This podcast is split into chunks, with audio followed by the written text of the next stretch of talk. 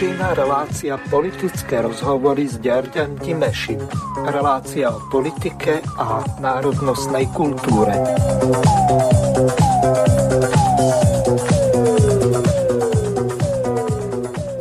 Vážené a milé poslucháčky a poslucháči, vítam vás po štyroch týždňoch pri ďalšom pokračovaní relácie politické rozhovory s Jurajom Dimešim, ktorého srdečne pozdravujem. Zdraví vás, Juraj.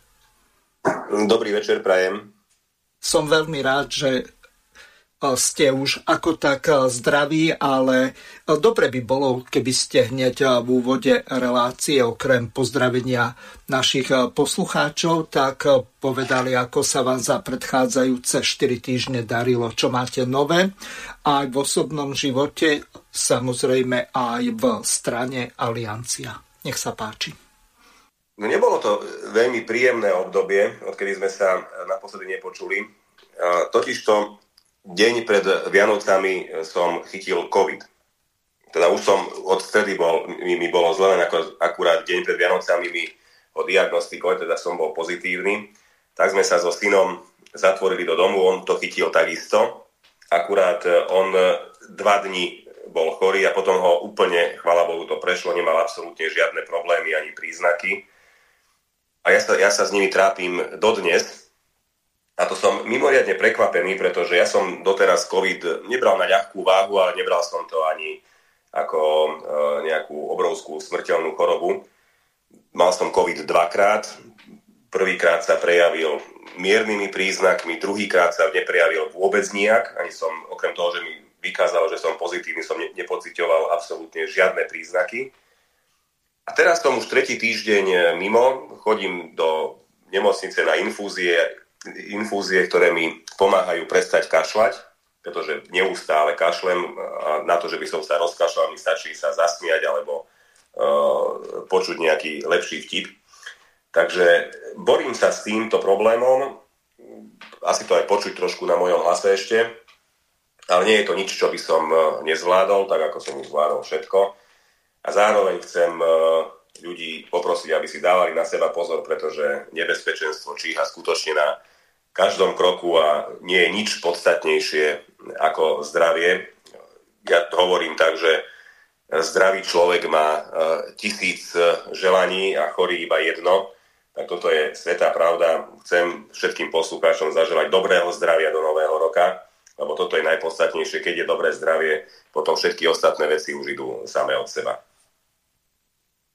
No, Včera som mal v relácii Romana Michalka, reláciu sme na záznam nahrávali, tak e, viackrát som musel aj e, vypnúť e, mu mikrofón a aj tak v tej hodinovej nahrávke, tak toho kašľania bolo dosť a ja neviem, či stále je to COVID, alebo je teraz nejaké to chrypkové obdobie, ale s týmito problémami, tak e, sa borí veľké množstvo ľudí aj okolo mňa. A, a ešte sa vás pýtam, no to je dosť taká ošemetná záležitosť. Vy ste zaočkovaní, lebo veľmi dobre vieme, že s Igorom Matovičom, s ministrom zdravotníctva Krajčím ste doviezli tú vakcínu Sputnik z Ruska, ktorou sa nakoniec ani neočkovalo. Ste zaočkovaní? Áno, som zaočkovaný Sputnikom. Ničím iným by som sa nedal zaočkovať, jedine týmto Sputnikom. Sputnik bol vektorová vakcína, všetky ostatné boli mRNA vakcíny. Takže dal som sa zaočkovať Sputnikom a bolo to v roku, myslím, že ešte 2022, ak sa dobre pamätám, v lete. Mm-hmm. O, odtedy som sa samozrejme očkovať ničím nedal, ani sa nedám. Mm-hmm. No lebo veľké množstvo ľudí pomrelo a dokonca, keď si zoberieme, tak niektorí tie najväčšie talenty, e, aké e, na Slovensku boli, e, napríklad Patricia Janečková alebo Barbara Haščáková a ďalší. Keď zoberieme z tých starších, tak okrem ex-poslanca Národnej rady a Európskeho parlamentu pána Pašku za SNS, tak napríklad z ľudí, ktorých som osobne poznal, napríklad Juro Viršík alebo pán Lasica a ďalší. Čiže tých ľudí zomrelo dosť veľa. A častokrát sa aj hovorí o tom, že tieto RMN a vakcíny, tak e, boli skôr na škodu a e, tie grafény, e, že práve spôsobujú to upchávanie tých ciev a z tohoto veľmi pravdepodobne vznikajú tie respiračné ťažkosti, ale môžem sa miliť, ja nie som lekár, ale tak mali sme o tomto relácie a dosť e, takí e, vážni e, lekári, ktorí sa tomuto venovali, ktorých nemožno zobrať na ľahkú váhu, tak sa dosť o tomto veľmi fundovane vyjadrovali a do veľkej miery je to tak, že tieto vakcíny, ktorými boli tí ľudia očkovaní, tak skôr poškodili. Ale Nebudeme sa teraz baviť o covide. E, Covid e, údajne e, vyliečili dvaja ľudia. Lukášenko vodkova hokejom a Putin vojnou. No ale tak to je čierny tak. humor. Ideme ďalej. No, budeme sa v tejto relácii opäť venovať prezidentským voľbám. Veľmi dobre vieme, že aj váš predseda strany, pán Kristian Foro, bude kandidovať. Už má vyzbierané komplet všetky tie potrebné podpisy, lebo vy poslancov nemáte žiadnych a dosť pochybujem, že by ste našli v parlamente aspoň nejakých tých 15-16 ochotných, ktorí by mu tie podpisy dali, aby mohol kandidovať. Tak ako, koľko má podpisov? Keď som sa s ním rozprával pred sviatkami naposledy, keď sme mali spoločnú tlačovku, myslím, že to bolo v útorok pred, pred Vianocami, tak mal vyzbieraných 8 tisíc. Odvtedy som sa s ním eh, nebavil o tom, že, že koľko tých podpisov je, ale predpokladám, že, že podpisy už vyzbierané sú. Avšak eh, je, je pravdou, že ani nehľadal podporu medzi poslancami, ale taká anekdota z tých predchádzajúcich e, prezidentských volieb, e, keď vyhral Kiska, neviem, tie boli v roku 2014, myslím, že 2014. Áno. Vtedy, vtedy kandidoval e, prvýkrát maďarský kandidát, pán Bárdoš, predseda Čemadoku. A on vtedy tiež nedokázal vyzbierať dostatočný počet podpisov pod svoju kandidatúru od ľudí. Tak sa pamätám, že vtedy mu 15 podpisov poslancov dalo Oľano. poslanci Oľano, áno. No e, len ja, takto, k, Juraj, e, tam bola iná kuriózna vec, že jeho poslankyňa tak kandidovala a ona si musela vyzbierať 27 tisíc podpisov cez aktivistov. Myslím Helenku Áno, Mezenskú. Mhm. Áno, a poslanci hnutia Ojano podporili svojimi podpismi, okrem Ďulu Bárdoša, podporili aj kňažka. Takto, takto, aby bol tento príbeh celý. No, čiže predseda strany kandiduje, nekandiduje s tým, že, alebo s tým vedomím, že e, má šancu byť prezidentom Slovenskej republiky. Toto není ani jeho cieľom. Jeho cieľom je, keďže strana Aliancia je mimoparlamentná strana, tak získať aspoň trošku mediálneho priestoru, aby sa aby mohol hovoriť v tých reláciách, kde ho pozvú o tom, že sme ešte stále tu na Slovensku, že ešte stále existujeme, že ešte sú možno nejaké otázky, ktoré by sme veľmi radi riešili, aby upozornil na to, v akom stave sa nachádza, teda myslím na ekonomickom stave, v akom sa nachádza juh a východ Slovenska. Takže na, na toto využije túto príležitosť. A tu by som v tejto súvislosti chcel povedať jednu inú a dôležitejšiu vec.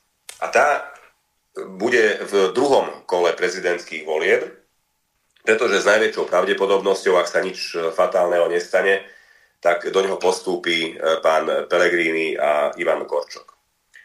Ivan Korčok má medzi Maďarmi žijúcimi na Slovensku extrémne, ale že extrémne zlé meno. On je synonymom, synonymom e, neo nacistu.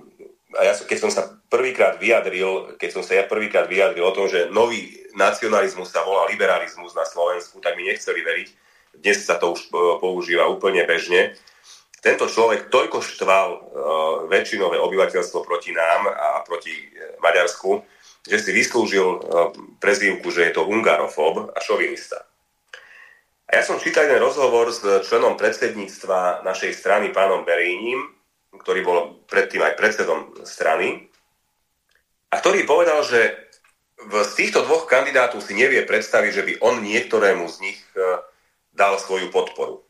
Tak ja, som, ja tedy vystrel, som skoro spadol zo stoličky, pretože hovoriť o tom, že nedať podporu Petrovi Pelegrinimu, ktorý je e, s veľkou, alebo ktorý bude s veľkou pravdepodobnosťou v druhom kole, je to isté, ako vyjadriť podporu Ivanovi Korčokovi.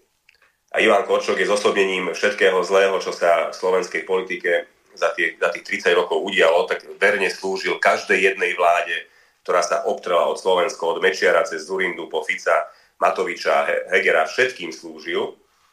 A, t- a v tejto súvislosti bude podľa mňa na predsednice veľký boj, pretože uh, maďarský volič je ich 130, 140, 150 tisíc, ktorí prídu k voľbám, je výrazné, výrazná množina voličov, ktorú nie je možné ignorovať a ktorá môže mať zásadný vplyv na to, že kto bude prezidentom Slovenskej republiky. Takže tam sa budem veľmi byť o to, aby, aby Ivan Korčok uh, nie, že nedostal podporu, on ju ostane nedostane, ale aby ju dostal ten druhý kandidát, ktorý postúpi a s najväčšou pravdepodobnosťou to bude Peter Pellegrini.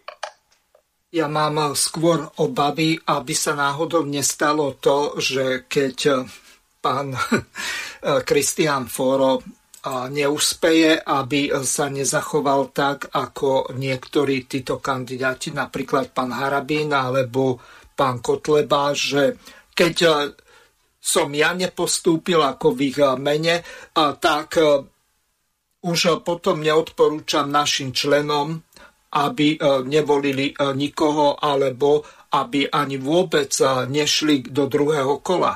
Čiže ja mám ešte z tohoto obavu, že aj touto pasivitou alebo tým volením nohami, ktoré podobne ako v prípade referenda sa nechajú niekde doma, tak takýmto spôsobom ľudia svojou pasivitou môžu rozhodnúť, pretože ten výsledok tých volieb môže byť tesný. Aj bude tesný a my, my vieme tom, a videli sme to teraz v, v predčasných parlamentných voľbách, že ako veľmi vedia, vedia um, liberálne mainstreamové médiá zburcovať svoj voličský tábor, ako veľmi nafúkli progresívne Slovensko, pretože ja vám garantujem, že progresívna ideológia na Slovensku nemá 18-percentné zastúpenie v populácii. Čiže vieme aj to, že sú motivovaní po prehratých uh, parlamentných voľbách, tak aby uh, oni urobili, neurobili to, že oni tých svojich zmobilizujú a títo urazení kandidáti, ako ste ich veľmi správne nazvali, povedia, že tak, keď ste si ma nezvolili, tak ja neodporúčam, nevolte nikoho. Áno, toto je svetá pravda, toto je veľmi výra, veľký výkričník do, do druhého kola. Ja ho, hovorím, osobne urobím všetko preto, aby sme ako strana nie ako jednotlivci, ale ako strana podporili toho druhého kandidáta proti Ivanovi Korčonovi. No ako sa hovorí, opakovanie matkou múdrosti. E, pripomenieme si, e, čo včera popoludne vyhlásil Peter Pellegrini. Dobrý deň, dámy a páni, vitajte na tlačovej konferencii predsedu Národnej rady Slovenskej republiky pána Petra Pellegriniho k téme prezidentských volieb. Nech sa páči. Ďakujem veľmi pekne. Dámy a páni, dovolte mi ešte raz aj vám všetkým tu v Zelenom salóniku Národnej rady Slovenskej republiky, ale aj všetkým ľuďom na Slovensku popriať čo najpokojnejšie prežitie roku 2024. Vážení občania, podľa článku 103 Ústavy Slovenskej republiky vyhlasuje predseda Národnej rady Slovenskej republiky voľbu prezidenta Slovenskej republiky. A vyhlasuje ju tak, aby sa prvé kolo volieb uskutočnilo najneskôr 60 dní pred uplynutím funkčného obdobia úradujúceho prezidenta. Funkčné obdobie pani prezidentky Čaputovej sa končí 15. júna tohto roku. Podľa paragrafu 106 zákona o podmienkach výkonu volebného práva vyhlasuje predseda Národnej rady Slovenskej republiky voľbu prezidenta najneskôr 55 dní pred dňom ich konania. Preto som dnes pred malou chvíľou podpísal rozhodnutie predsedu Národnej rady Slovenskej republiky o vyhlásení volieb prezidenta Slovenskej republiky, ktoré bude zverejnené v zbierke zákonov. A toto rozhodnutie znie. Vyhlasujem voľby prezidenta Slovenskej republiky a určujem prvý deň ich konania na sobotu 23. marca 2024. Zároveň určujem lehotu na utvorenie volebných okrskov a určenie volebných miestností do 30. januára 2024. Lehotu na utvorenie okresných volebných komisí a okrskových volebných komisí určujem do 19. februára 2024 a lehotu na ich prvé zasadnutie do 29. februára 2024 ak ani jeden z kandidátov na prezidenta Slovenskej republiky nezíska nadpolovičnú väčšinu platných hlasov oprávnených voličov, určujem deň konania druhého kola volieb prezidenta Slovenskej republiky na sobotu 6. apríla 2024. Skúsim to ešte raz zrekapitulovať, čo nás teda spoločne čaká. Prvé kolo prezidentských volieb sa na Slovensku uskutoční 23. marca a prípadne druhé kolo voľby prezidenta Slovenskej republiky sa uskutoční 6. apríla v tomto roku. Od vyhlásenia volieb začína plynúť 21-dňová lehota na podávanie kandidatúr jednotlivých záujemcov o post najvyšší v Slovenskej republike. Podľa ústavy navrhuje kandidátov na prezidenta buď najmenej 15 poslancov Národnej rady Slovenskej republiky, alebo občania na základe petície s minimálne 15 tisíc podpismi. Ako predseda Národnej rady mám potom povinnosť preskúmať do 14 dní od doručenia návrhu kandidáta, či návrh obsahuje zákonom stanovené údaje a náležitosti. A pri petícii som povinný preskúmať, či splňa všetky zákonné záležitosti. Dámy a páni, týmto aktom je splnená moja úloha predsedu parlamentu vyhlásiť voľby prezidenta Slovenskej republiky a vyhlásením volieb som dodržal všetky predpísané lehoty a presne tak dodržím aj všetky povinnosti, ktoré mi ústava a zákony ako predsedovi parlamentu dávajú. Ďakujem veľmi pekne, toľko na úvod. Takže toľko Peter Pellegrini. Pripomenieme si e, tie základné e, veci, ktoré sú pred každým tým kandidátom. Každý kandidát má právo obsadiť v každej okrskovej komisii jedno miesto. E, čiže e, z tohoto vyplýva, že bude potrebné pre zabezpečenie regulérnosti, e, spravodlivosti a objektívnosti prvého a druhého kola obsadiť všetky okrskové komisie a tu už je na šikovnosti a samozrejme aj na podpore tých politických strán, ktoré sa rozhodnú podporiť jednotlivých kandidátov, aby do okrskových komisí dali svojich ľudí. Tak ako Peter Pellegrini povedal, tie delegátky bude potrebné odoslať do 19. februára, takže všetci, ktorí sa rozhodnú, pardon, tak budú mať možnosť delegovať do okrskových komisí svojich e, kandidátov, svojich okrskárov, e, respektíve delegátov na obsadenie e, miest v tých okrskových komisiách. Takže tam už potom plynú podľa zákona číslo 180 z roku 2014 o voľbách tie jednotlivé lehoty a tie sú zás povinní rešpektovať starostovia obci, primátori a samozrejme úradničky alebo úradníci, ktorí budú zapisovateľmi v tých okrskových komisiách. Ako vy sa ako aliancia pripravujete na toto všetko, čo máte pred sebou? Tak aliancia má vyše 10 tisíc členov, je etablovaná prakticky v každej, každej jednej obci na juhu a východe Slovenska s prítomnosťou maďarskej národnostnej komunity.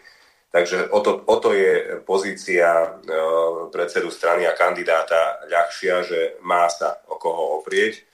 Nie len pri zbere podpisov, ale aj pri delegovaní zástupcov do jednotlivých okrskových komisí, ale aj pri roznášaní reklamných e, predmetov, organizovaní nejakých stretnutí. Takže v tomto smere je, je veľká členská základňa a rozvetvené štruktúry skutočne na pomoc e, kandidátom a tá pomoc je nenahraditeľná.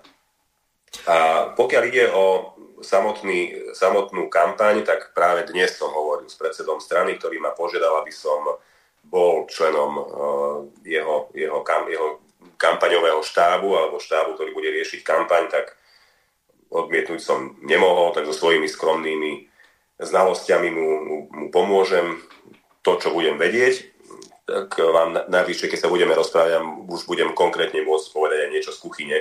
Doteraz takéto stretnutie nebolo. Mm-hmm. Dobre, uh, ideme na to, čo ste do určitej miery uh, naznačili. Uh, politológ, docent Eduard Chmelár a samozrejme historik a novinár, tak sa dosť pustil do pána Korčoka, tak si to vypočujeme. Ivan Korčok by nebol dobrý prezident. Peter Pellegrini dnes vyhlásil voľby prezidenta republiky a oficiálne tak odštartoval kampaň, ktorá bude v 31 ročných dejinách Slovenskej republiky nielen najkračšia, ale už teraz si dovolím tvrdiť, že aj najšpinavšia.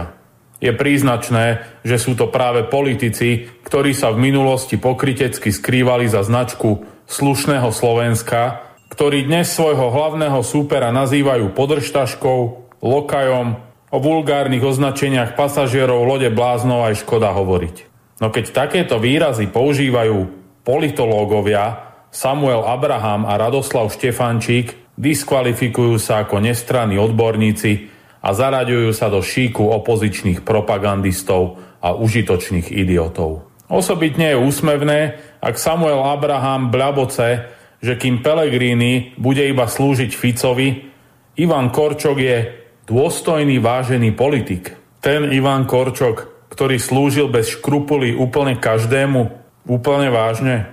Ako politický analytík by som sa musel podzem prepadnúť, keby som robil niekomu namiesto triezveho hodnotenia takúto prvoplánovú kampaň. Ale zdá sa, že médiá hlavného prúdu a takíto politrúci sa už neštítia ničoho. Zvlášte zábavné, keď sa Abraham zamotáva do vlastných konštrukcií a najprv varuje pred konfliktom Pelegriniho s Ficom a potom vyzdvihuje prospešnosť konfliktu medzi Korčokom a Ficom. Ale nechajme nekonzistentných propagandistov, nech si to v hlavách upracujú. A venujme sa dôležitejším veciam. Ivan Korčok dnes v reakcii na vyhlásenie Petra Pellegriniho opäť potvrdil, prečo na najvyššiu funkciu v štáte nedorástol. Pôsobil ako epileptický ratlík, ktorý hystericky vyskakuje na pokojného bernského salašnického psa, ktorého nemôže nič vyprovokovať. A tak šteká, dobiedza, uráža, tára nezmysly a vymýšľa si.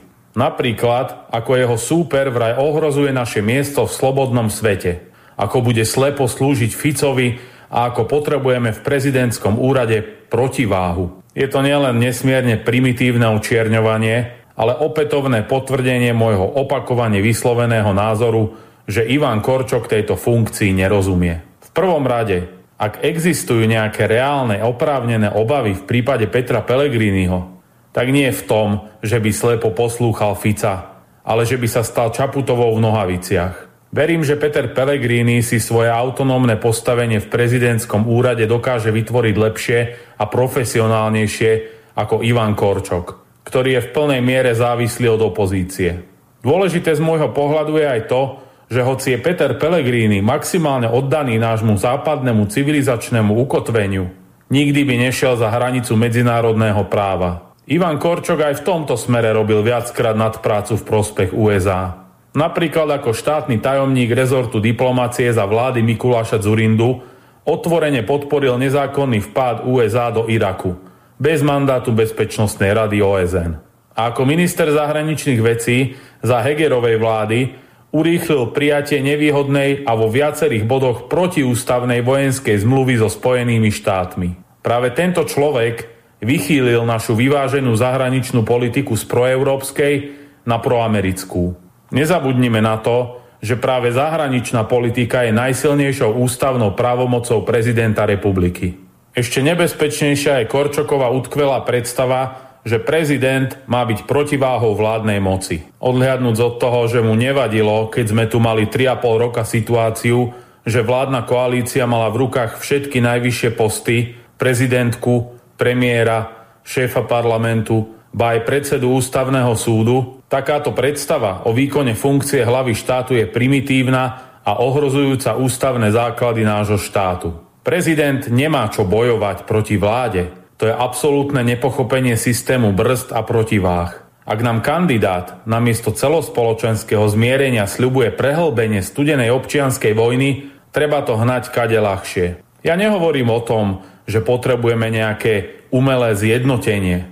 To je v demokracii založenej na pluralitnej súťaži politických koncepcií nemožné a nežiadúce. Ja opakujem, že spoločnosť možno zjednotiť len veľkou myšlienkou, ktorú neočakávam od žiadneho zo súčasných kandidátov. Ale prezident má vášne v každom prípade tlmiť a nie rozdúchavať. Mal by rozumieť motiváciám oboch znepriateľených táborov. Takže toľko Eduard Chmelár na jeho facebookovom statuse napísal. No, čo ste postrehli eh, z toho, čo napísal Chmelár a čo tento pán to načítal. Neviem, či je to nejaký neuralgický hlas, alebo to niekto si robí takýmto spôsobom. Nie je to podstatné, nemusím to čítať ja a je to prečítané celkom dobrým spôsobom. Až na rozdiel od niektorých iných, kde už tá, ten, tá umelá inteligencia nedokáže ak sa tam nastaví slovenčina, tak prepínať automaticky do angličtiny a iných jazykov a čítať to tak, ako je to napísané. Ale to už e, možno, že tá umelá inteligencia postúpi ďalej. Napríklad taká pani Bobošíková teraz s tým mori a funguje jej to všelijako. No. Ale tak e, snáď sa to naučia. Ale teraz e, to, čo ste chceli povedať, nech sa páči, môžete. Edo Chmelár vlastne zhrnul všetko to, o čom sme sa už veľakrát rozprávali, pokiaľ išlo o osobu Ivana Korčoka. Je svetá pravda, že Ivan Korčok nie je žiadnym občianským kandidátom, do akej polohy ho chcú dávať liberálne médiá. To, že si vyzbieral 15 tisíc podpisov, samozrejme mal na to čas, ešte neznamená, že je občianským kandidátom. On je kandidátom progresívneho Slovenska a k nemu sa prihlásil, prihlásila SAS. Uvidíme, čo urobí KDH, ale o tom sa budeme baviť trošku neskôr, pretože toto je skutočne banda farizejov. Čiže Ivan Korčok je kandidátom progresívneho Slovenska strany SAS. Je to kandidátom všetkých Šorošových nadácií, je to kandidátom všetkých novín hlavného prúdu, ktoré s veľkým odhodlaním zatajujú to, že Ivan Korčok slúžil akejkoľvek vláde, aká sa okolo Slovenskej republiky čo len obtrela.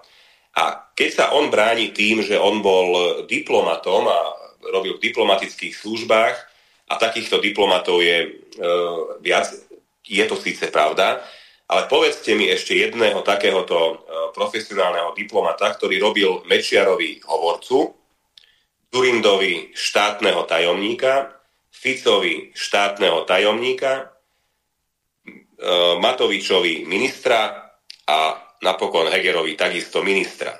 Toto sú vysoké štátne funkcie a nie, a nie diplomatická služba, takže toto nech, proste nikoho nech neoklamú tým, e, takýmito rečami. Čiže Ivan Korčok je profesionálny prevracač kabátov a nie je profesionálny e, diplomat.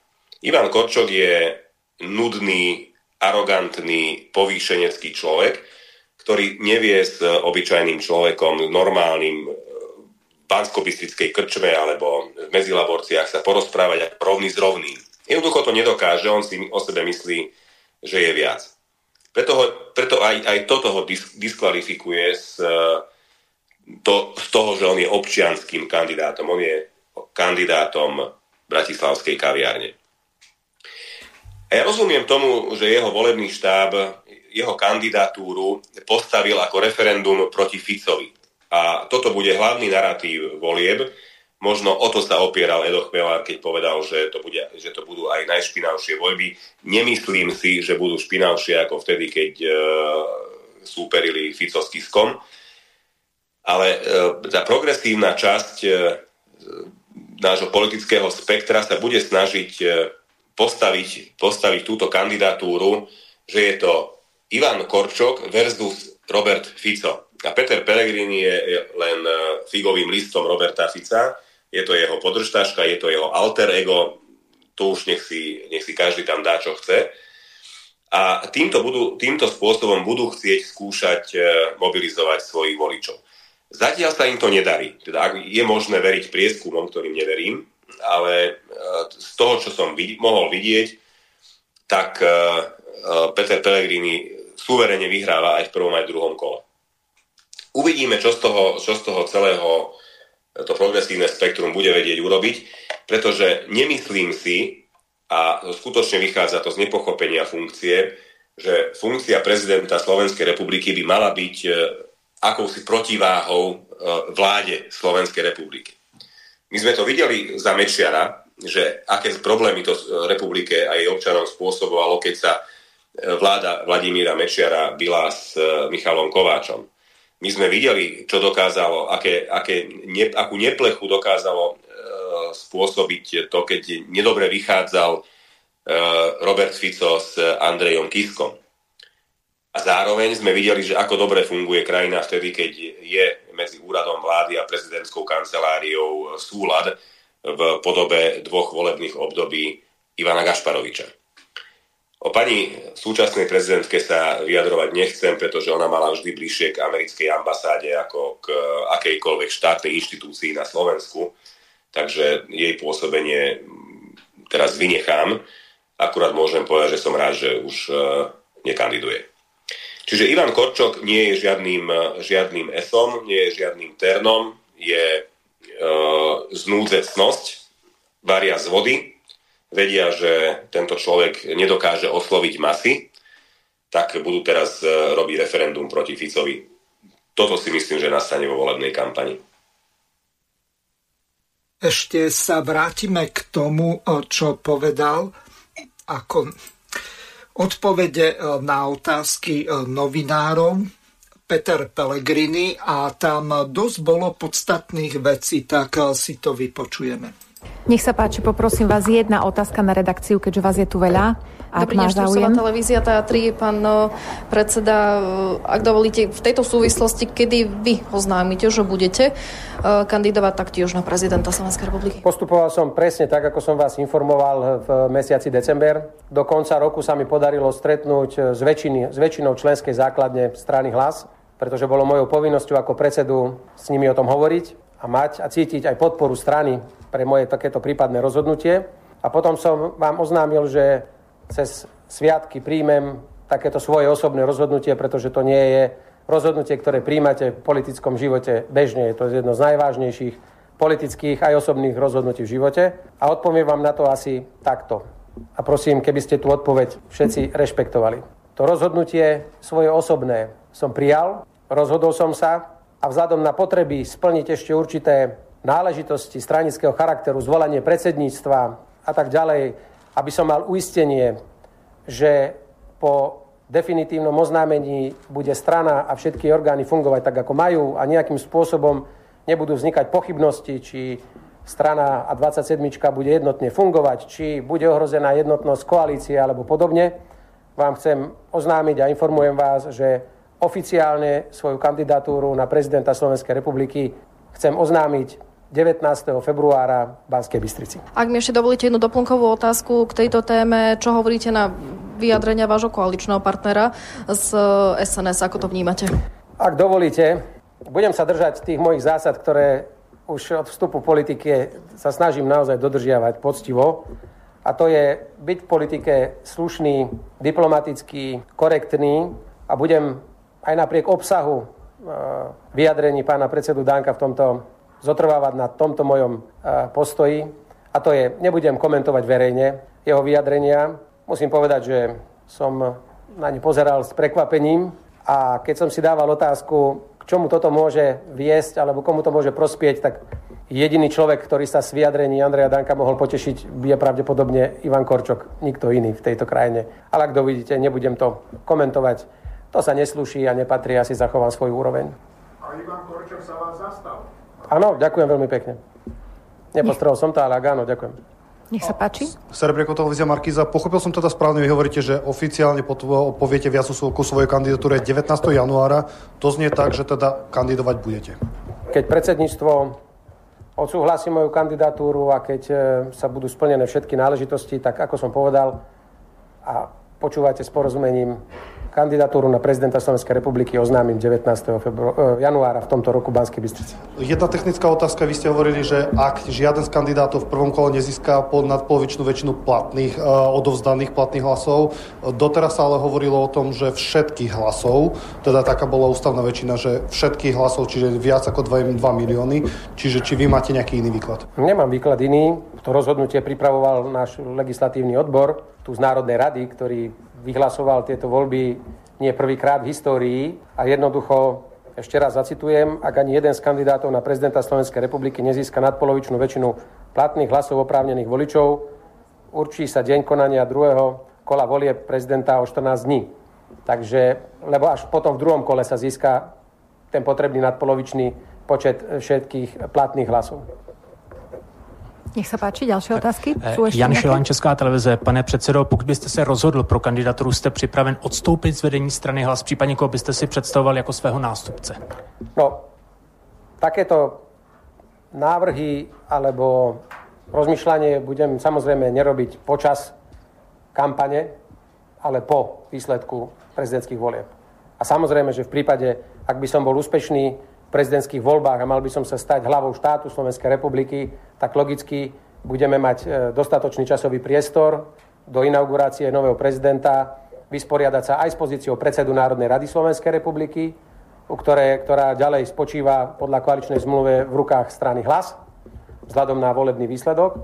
A zároveň samozrejme by sme museli uh, vyriešiť aj otázku, kto potom povedie stranu hlas sociálna demokracia. Ale vyhlásením alebo oznámením oficiálnej mojej kandidatúry za prezidenta sa nevzdám predsedu strany hlas, tak urobím až po zvolení za prezidenta, ale zároveň sa nebudem vzdávať ani pozície predsedu parlamentu, tak ako to spomínal pán protikandidát Korčok, pretože to tak jednoducho nefunguje. Ani predseda samozprávneho kraja, ktorý znovu kandiduje, sa nevzdáva svojho postu, len aby nemal nejakú výhodu ani prezident Gašparovič, ani pani prezidentka Čaputová by sa nevzdávala svojej pozícii, ak by kandidovala znovu, hoď by mala ako prezidentka uradujúca výhodu oproti kandidáto, kandidátovi inému. Takže z tohto pohľadu tieto otázky sú irrelevantné a všetko toto sa bude diať až po zvolení za prezidenta. Takže toľko Peter Pellegrini. Váš komentár k tomu, čo sme počuli? Nech sa páči kľudným svedomím túto tlačovku mohol urobiť v Banskej Bystrici, keď teda tam chce oznamovať svoju kandidatúru, pretože on ju de facto oznámil už aj teraz, aj vzhľadom na otázky novinárov, takže nepríde o žiaden moment prekvapenia, keď to bude veľkolepo ohlasovať z Banskej Bystrice nebude mať e, tá tlačovka taký efekt, ako by mala, keď to oznámil vtedy, keď to ešte možno nikto nečaká, alebo nečaká, že to povie práve v tejto chvíli. E, premeškal moment, to je, to je svetá pravda, možno, že vie, že má náskok, tak uh, si to môže dovoliť. Ale toto, toto bolo de facto ohlásenie prezidentskej kandidatúry uh, Petrom Pelegrínim vyškolil uh, Ivana Korčoka, pretože tá otázka skutočne, novinárska otázka, myslím, nebola na mieste, že prečo by sa mal vzdávať uh, akékoľvek svojej funkcie na čas kampane. Uh, ono totiž to skutočne ani, ani Gašparovi sa nevzdával, ani nikto sa nevzdáva, ani, ani jeden primátor alebo starosta obce sa nevzdáva svojej funkcie pred voľbami, len preto, že kandiduje. Takže toto sú hlúposti, to sú, toto je ten presne ten aktivistický e, prístup e, k novinárčine, kde chýbajú elementárne, elementárne znalosti. A... Len takto, Juraj, tu je dôležitá vec tá, že kariérny diplomat e, Korčok takúto sprostosť vytresol a ten novinár respektíve novinárka, už ani neviem, že kto to s nich hovoril, e, tak len reagoval na to, že Korčok toto povedal a že ho priamo vyzval k tomu, aby sa vzdal, aby bolo akési porovnateľné porovnateľná možnosť príležitosti alebo rovnosť zbraní, alebo akokoľvek by som to nazval.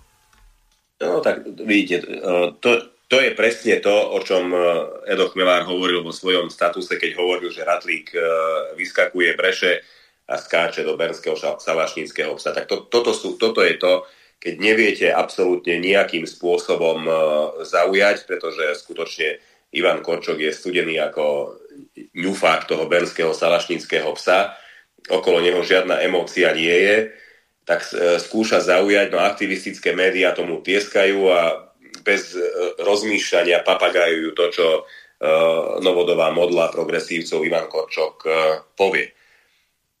Akým spôsobom je, teraz sa pýtam, akým spôsobom je potom Ivan Korčok občianským kandidátom, keď ho dve strany z dvoch opozičných strán, respektíve z troch opozičných strán, ktoré, ktoré organizujú protesty proti vláde, ho pozývajú na pódium, aby tam rečnil Akurát KDH ho zatiaľ ešte blokuje, pretože sa nerozhodli, či pôjde Lexman kandidovať alebo nie. Takže uh, on nie je žiadnym občianským kandidátom a on nech nikoho nevyzýva na nič, na, žiadnych, na žiadny, žiadnu rovnosť zbraní, pretože tá rovnosť zbraní dávno nie, neplatí vo vzťahu k Ivanovi Korčokovi. Si pozrite, aké PR má v, vo všetkých liberálnych médiách, aké PR má v liberálnom mainstreame Peter Pellegrini bude mať čo doháňať, ak sa bude, mu bude chcieť e, aspoň trošku vyrovnať a ja si myslím, že by e, Peter Pellegrini mal e, trošku nadviazať bližšie vzťahy aj s tzv. alternatívnymi médiami, aby aspoň trošku vyvážil ten obrovský deficit, ktorý má v mediálnom priestore, pokiaľ ide o Ivana Korčoka. Takže z tohto pohľadu nech Ivan Korčok o rovnosti zbraní nič nehovorí, nech je tížko a nech sa sústredí na to, na čo má. No a poďme sa porozprávať o, o KDH.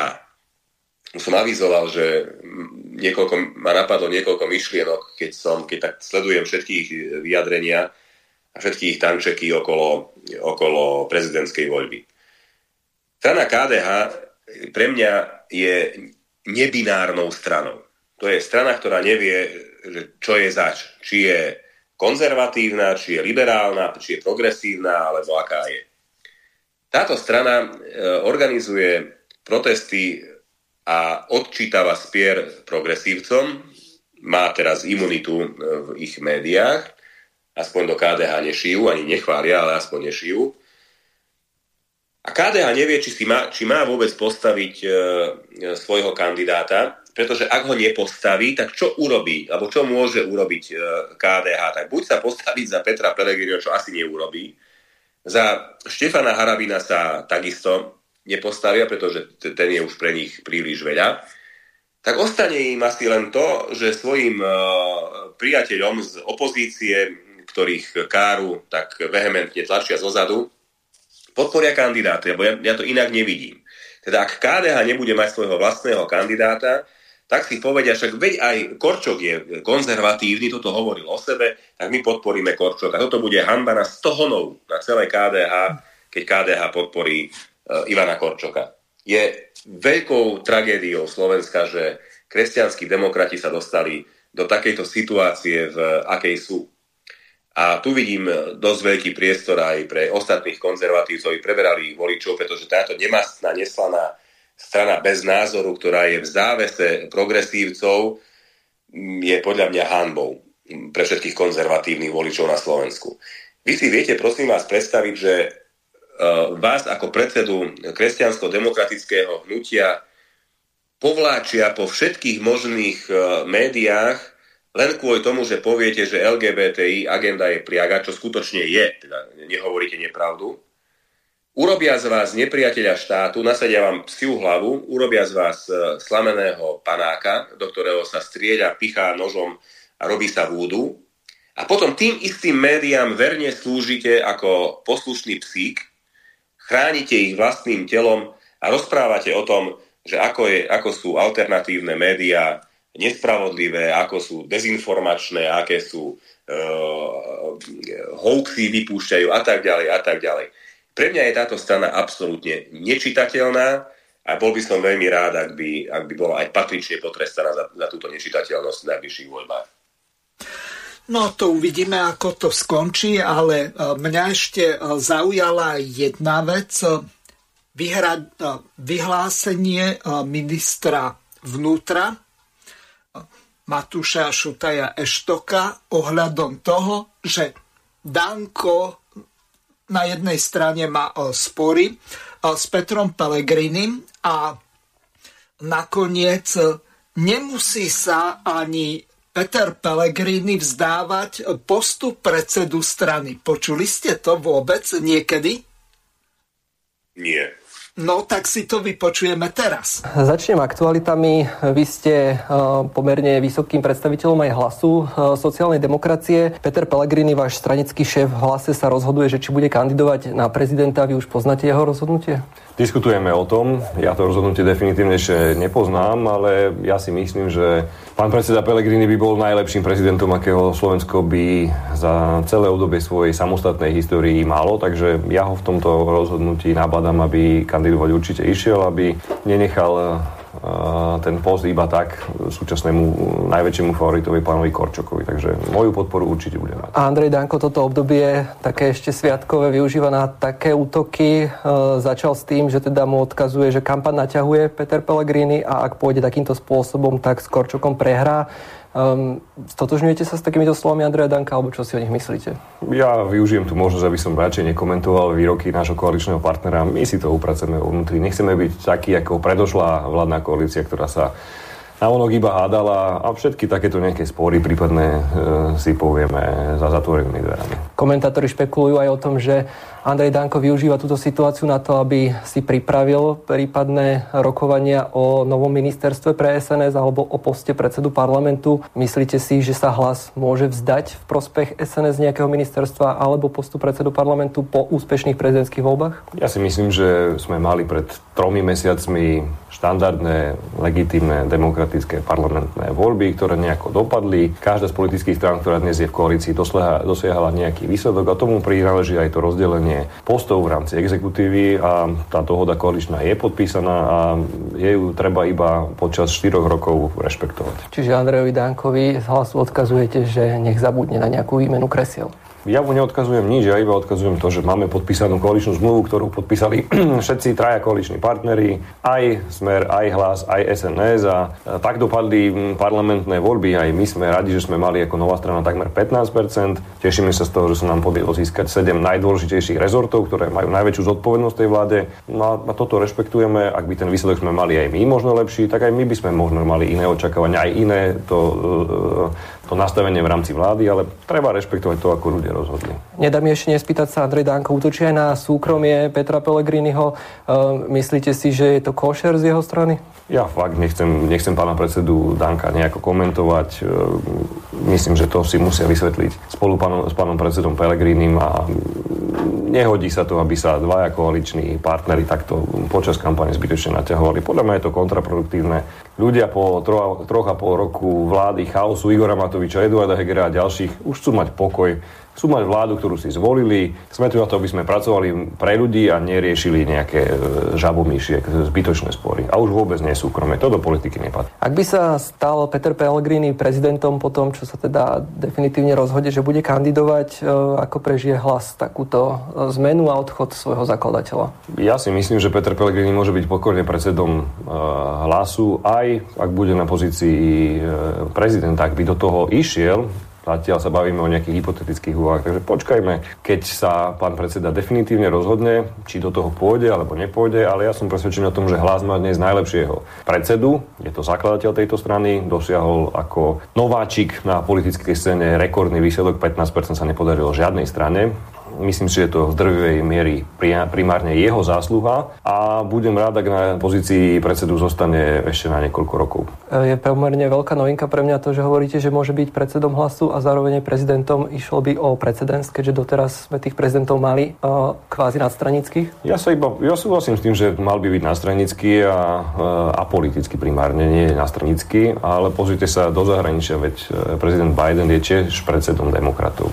Máte prezidenta Sarkozy, ktorý tiež mal svoju stranu. Prezident Macron má svoju stranu a tak ďalej a tak ďalej. Čiže ja si myslím, že e, v rámci moderného európskeho sveta je to pomerne bežné, že ten e, prezident je aj členom nejakej strany. Ale hovorím, to je môj osobný názor a ja si myslím, že hlas dnes má najlepšieho predsedu, akého môže mať a budem rád, ak im ešte na niekoľko rokov aj, aj ostane. Stále sa... Takže toľko.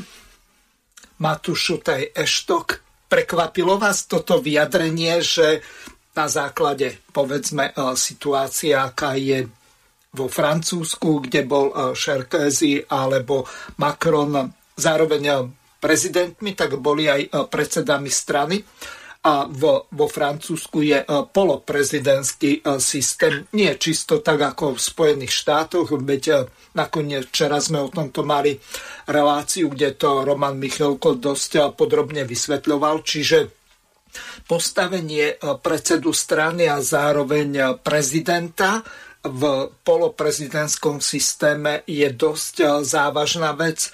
Čiže ako vy vnímate tieto argumenty Matúša Šutaja Heštoka?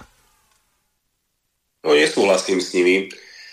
Je jasné, že oni musia pred, pred voľbami vliať svojim voličom tým, ktorí chcú vidieť Petra Pellegriniho v, vo výkonnej politike, v stranickej politike, tak im musia niečo povedať, že keď ho náhodou budete voliť za prezidenta, tak nebojte sa, on nebude len prezidentom, ale on ostane aj predsedom politickej strany, čo je samozrejme blúd. Žiadnym predsedom politickej strany prezident nemôže ostať, neostane ani Pelegrini takúto ambíciu nemá.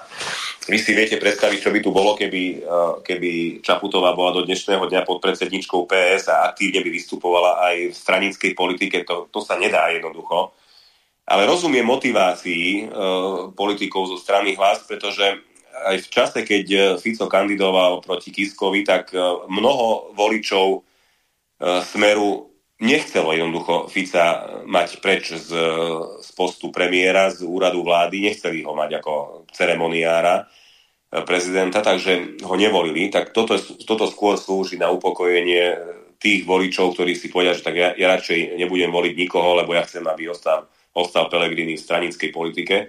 Takže vnímam to len v tomto kontexte, toto vyjadrenie a nezakladá sa na, na, na realite ani na pravde. Mhm. Dobre, ešte v tejto súvislosti mi e, napadla jedna vec. E, teraz e, čisto špekulatívne alebo teoreticky.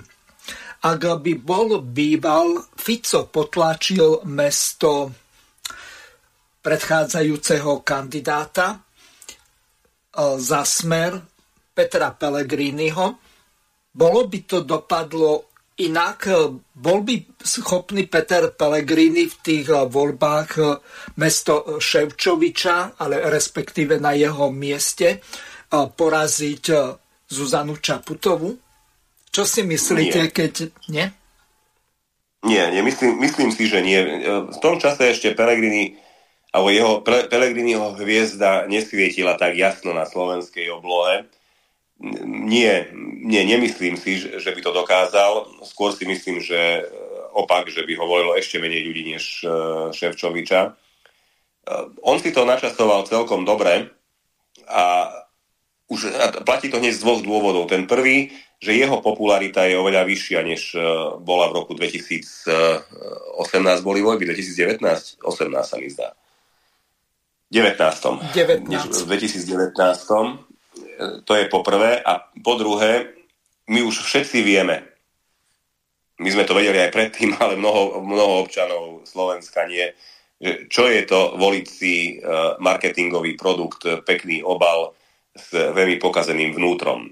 O Čaputovej nevedel nikto nič pred voľbami. Naopak o Petrovi Pelegrínim, ktorý je v politike vyše 20 rokov, vieme všetko Takže ten Peter Pellegrini neprekvapí, vieme, čo od neho očakávať, kdežto Čaputová tá bola skutočne len, len e, pekne zabalená a mnoho, mnoho e, voličov, ktorí, ak by vedeli, čo si volia, by ju nikdy nezvolili. Takže v tomto smere si myslím, že tá jeho kandidatúra v súčasnosti je pozitívnejšia, než aká by bola v roku 2019. Uh-huh.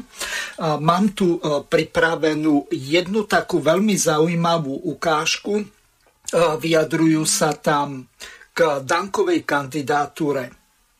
Pán Taraba, pani Kolíková, pán Huliak a pán Šimečka celkom zaujímavé. Slovenská národná strana ako najstaršia strana v dejinách má úplne právo si nominovať vlastného kandidáta do prvého kola. Ja osobne si myslím, že SNS by mala niekoho nominovať. Či už to bude nejaký kandidát, ktorý sa jasne prihlasí k SNS, a to hovorím ako niečo len SNS, ale samým radím, že v prvom kole by najstaršia strana niekoho nominovať mala. Či to bude Andrej Danko, alebo to bude niekto iný, to je na nich. Viem, že pán Danko zbiera podpisy, aby mal v zálohe, ale to bude na ich stranickom rozhodnutí. Môj postoj poznáte už viac jak mesiac a ja tvrdím, že SNS by niekoho postaviť mala, pretože uh, ak ste etablovaná strana, ne, nemali by ste povedať v prvom kole, že odporúčam hneď niekoho iného, lebo to by zbudzovalo taký dojem, že neviete vygenerovať uh, kandidáta. Je to vyjadrením uh, zjavne politiky, ktorú Andrej Danko robí ktorá je zameraná na jeho samého a niečom sa dá rozumieť, že nevie sa stotožniť s, s kandidatúrou Ivana, Korčo, pardon, Ivana Korčoka samozrejme, ale s, s Petrom Pelegrinim, pretože je mu blízky Štefan Harabin. Takže buď podporia Štefana Harabin, alebo do toho pôjde sám. Tak Andrej Danko bude zastupovať stranu SNS ako kandidát na prezidenta, keď sa tak rozhodne a je to prirodzené pre jednu z najstarších, najsilnejších pronárodných stran. Ešte ju neohlásil, ťažko to komentovať. Um, viete, ja toto celé vnímam trochu ako vydieranie Andreja Danka z, vyš, z vyššou koalície, že budem kandidovať na prezidenta, aby ste mi dali viac koristi koaličnej. A, a je to presne to, čo tá koalícia robí od začiatku, že im v skutočnosti nejde o riešenie problémov Slovenska, o budúcnosť. Ide mi iba o ich vlastnú moc a rôzne, a rôzne fleky a, a funkcie. Myslím, že to je presne v línii tohto. A keď pán Danko bude kandidovať, tak e, je to jeho vec ukazuje to na nejednotu a zlé vzťahy vnútri koalície. Takže váš komentár k týmto štyrom vyjadreniam. Nedešifroval som ešte e, to, že o čo ide SNS. Ja som bol presvedčený, že v čase, keď sa podpisovala koaličná zmluva, tak jedný, jednou z podmienok e, bolo aj to, že celá koalícia blok podporí Petra Pellegriniho v prezidentských uh, voľbách. To som považoval za, za mimoriadne jednak aj racionálne, aj logické vyústenia. Ja by som tak konal napríklad na, na mieste Petra Pellegriniho.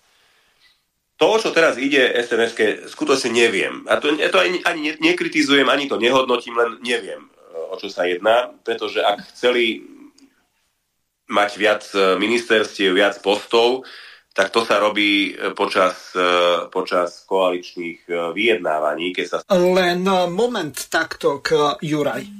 Ak prejdete o prsia vietnamskej puberťačky cez 5%, tak nemôžete bojovať so stranou, ktorá má trojnásobný počet percent, napríklad hlas takmer trojnásobný, 14,7 e, mali. E, čiže e, z tohoto hľadiska Danková argumentácia spočíva v tom, že strana hlas, aj keď má trojnásobný počet voličov oproti sns tak by nemala mať zároveň dve najvyššie ústavné funkcie, to znamená prezidenta a predsedu parlamentu. Čiže ak existuje v strane hlas nejaká postupnosť kariérna, ak to môžem tak nazvať, tak e, predsedom parlamentu e, by sa mal stať e, Peter Žiga, ktorý je podpredsedom parlamentu. Čiže Andrejovi Dankovi,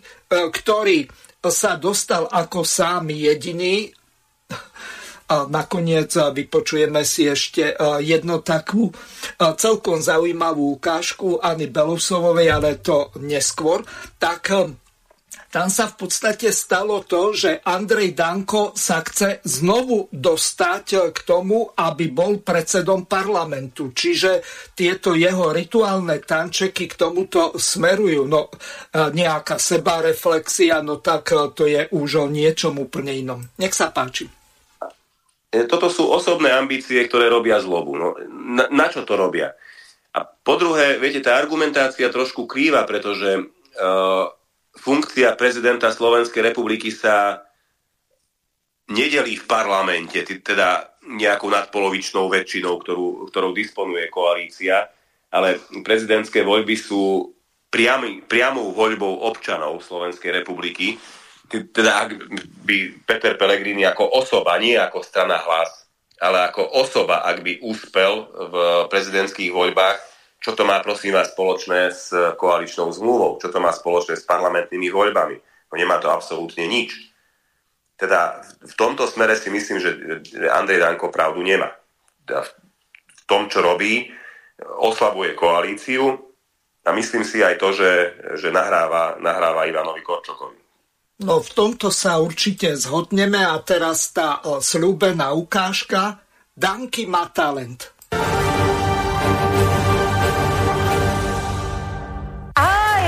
Dobrý večer. Na začiatok si dovolím teda rečníckú otázku, že kde je páchateľ, kde je pán Andrej Danko. My budeme hádať. Teraz to poviem, prípadá mi ako skunk, ktorý príde, zasmradí a zdrhne. Jak sa menuješ? Poslanec Národnej republiky. Danko, Danko, Danko. Tým talentem dnes přicházíš. Zodpovednosť politikov je prehltávať, ale ja to prehltávam. A je ti? Ja si to užívam, ja sa cítim dobre. Je mi veľmi ľúto, že niekedy tým politickým nástrojom opozície je len úražka hysterie. Ako som povedal, ak niekto permanentne pred vami klame, niektorí poslanci si dneska v plene dovolia bežne urážať kolegov. Nedá mi povedať, predvolebnej kampane boli schopné stiahnuť aj gaťky, dneska jedia horálku a nosia tričko. A vláda nestojí a nepadá na žiadnom ministrovi a na žiadnom koncesionárskom poplatkovi, ale... Ešte deláš nejaký, nejaký iný sport? Sú to také veci, že sa vám postaví na tlačovke. Tak, tak, každý sme si tým prešli a ešte, ešte nie som taký starý, aby sa mi to nestalo. Jo? A ešte niečo si delala v minulosti? Pozrite sa, ak je poslanec stíhaný za to, že mimo pléna nafúka alebo spôsobí dopravný prostriedok, myslím si, že Danko, keď, Danky, keď uh, Danky vidíte, zase zomri sa bude smiať, ale kašľujú na nich. Jsi tady sám? Přijel si sám nebo s Uh... Ja s pánom Matovičom. Dilino, pologramotný zrevúc. Co je to s tebou dneska?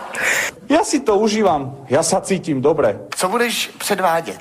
A mám súťažiť a nazvem to v súťaži. Co my teď máme dělat? Navrhujeme to, aby vždy vo výplatný termín júnový, júlový, uh, júnový, to znamená uh, vo výplatnom termíne za kalendárny mesiac mája a vo výplatný termín decembrový a dnes zoberete svoju výplatnú pásku, tak zo 700 eur ešte 500 ide štátu, 500 vám ide v čistého, ako som minule ukazoval. Přineste papíry, aby sme to mohli skontrolovať. Ja v živote nepoužívam papier, keď čítam. Aha. Dobrý, jak tě tohle napadlo? Žiaden človek nedokáže dať toľko lásky človeku, ako dokáže dať len človek človeku. Ten začátek, ten byl takový vlažnější, říkal jsem si, no tak to, rozcvička. To bylo takové jenom takový protahování, ale pak to začalo nabírat na intenzitě, to číslo eskalovalo, což je vždycky dobře a mělo i vrchol. No ale voľte mňa, keď budem mať moc jak Viktor Orbán, tak vám ukáže. Ja už Boha prosím, nech sa myslenie tohto národa začne meniť, lebo to zle dopadne. Vráťme sa, sa k Prestaňte blikať viečkami. A takisto nemiestne, aby si poslanec Národnej rady dovolil v plene Národnej rade také nemiestne žarty, aké vám názorne teraz uvediem. Nech sa páči krátke video.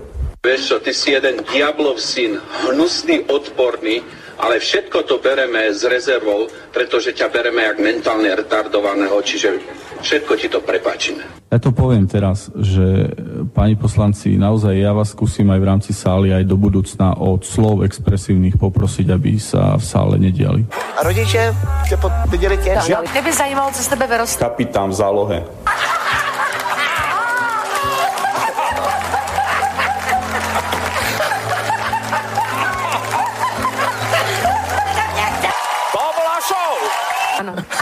Ano. Diváci si přejou zlatý buzzer. Jaro.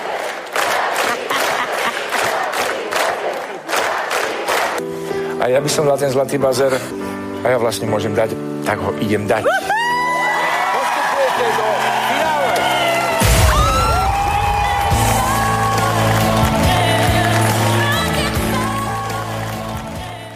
Juraj, tak teraz keď sme si toto vypočuli, vy si viete predstaviť, že čo tie mainstreamové médiá budú robiť s Andrejom Dankom?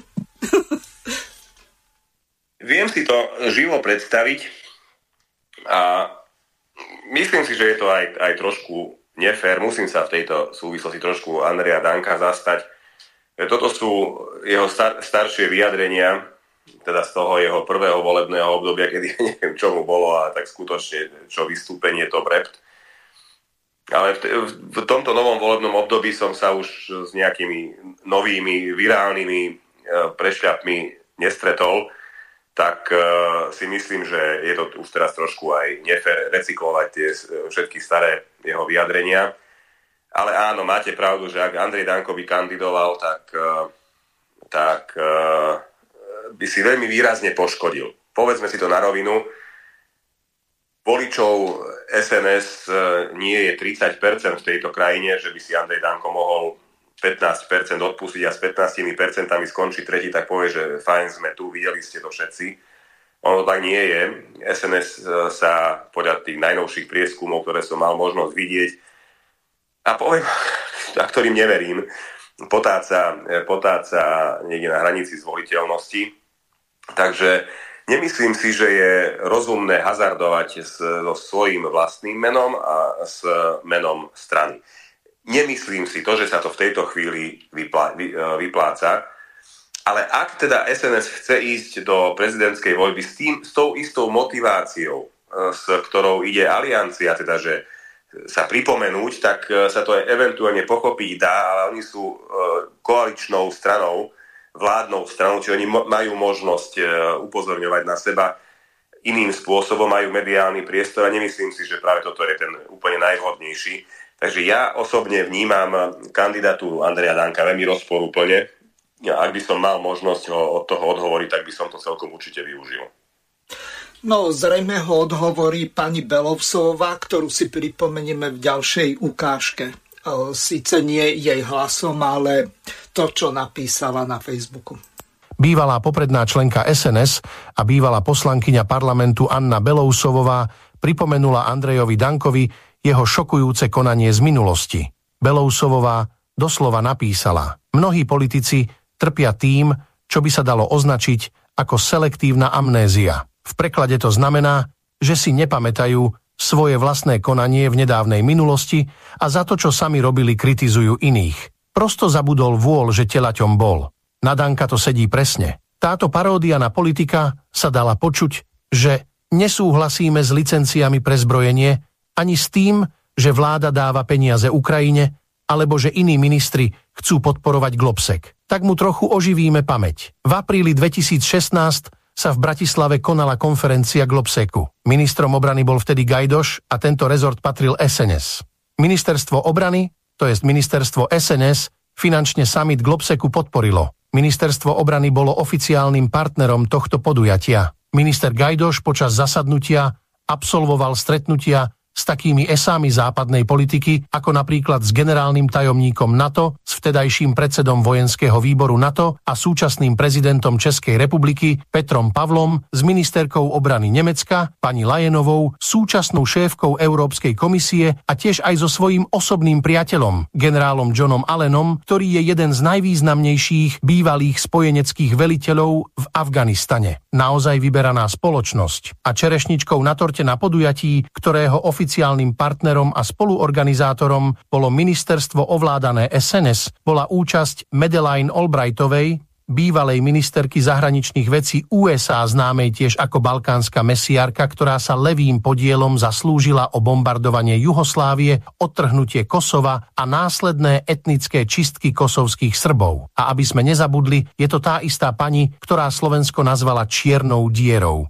Nikdy sa za to neospravedlnila. Madeleine Albrightová na tomto podujatí prevzala cenu za aktívnu podporu procesu demokratizácie a budovania slobody a stability v strednej Európe. Udelenie ceny s takýmto názvom je doslova výsmech a pľúvanec do očí všetkým obetiam zločineckej politiky USA a ich spojencov nie len na Balkáne. Ministerstvo zverené SNS v roku 2016 aktívne asistovalo celej tejto maškaráde pod názvom Zasadnutie Globseku. Keď má niekto maslo na hlave, mal by si najskôr vstúpiť do svedomia a potom ticho sedieť a šúchať nožičkami a byť rád, že s odratými ušami a len vďaka legionárom na kandidátke strany prešiel do parlamentu a dostal sa do vlády. Danko má toho masla na hlave aspoň tonu. Len totálny politický nedouk bez štipky sebareflexie môže stvárať to, čo teraz predvádza Danko. Okrem seba a svojho maxi ega ten človek nevidí nič. Na Slovensku sa stáva axiomou, že každá vláda má svojho čvrtoča, ktorý ju navrtava zvnútra. Radičovej vláda mala Sulíka, bývalá vláda Matoviča, no a Ficová vláda má Danka. Chcelo by to už poriadne hoderatizéra, hádam ním budú voliči v najbližších voľbách. Takže toľko status Anny Belovsovovej. E, pripomeniem našim poslucháčom, že druhá časť relácie je interaktívna, čiže môžete využiť e, telefónne číslo plus 421 910 473 440. Môžete reagovať e, či už na vypočuté ukážky, alebo samozrejme môžete položiť otázky nášmu hostovi, ktorým je doktor Gerd Dimeši. Takže Juraj, váš dojem z toho, čo sme teraz práve počuli, môžete to komentovať. Skúste to no, nezačať tak, že podobne ako tí youtuberi, ktorí zostrihali to Danko má talent, tak, že je to recyklácia starých hriechov Dankových. Tých, e, mňa strašne mrzí, že e, aj tá slovenská národná scéna je tak rozdrobená ako maďarská, pretože aj jedni, aj druhí by mohli mať oveľa väčší výtlak oveľa väčšie zastúpenie. Uh, Juraj, uh, máme volajúceho poslucháča, uh, dáme mu možnosť vyjadriť sa. Uh, poprosím vás, stiahnite si rádio, budete počúvať cez telefón. Nech sa páči, môžete. Áno. Áno. Áno, dobrý podvečer, alebo už aj večer, lebo je tma. Pozdravujem vás aj vášho hostia, pána Gimečiho.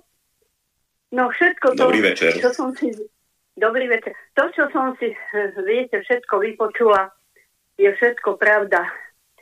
Ja len, nevi, mnoho ľudí to nechápe, ja to tiež nechápem, že o čo ide pánovi Dankovi, aj keď v podstate nemám nič proti nemu.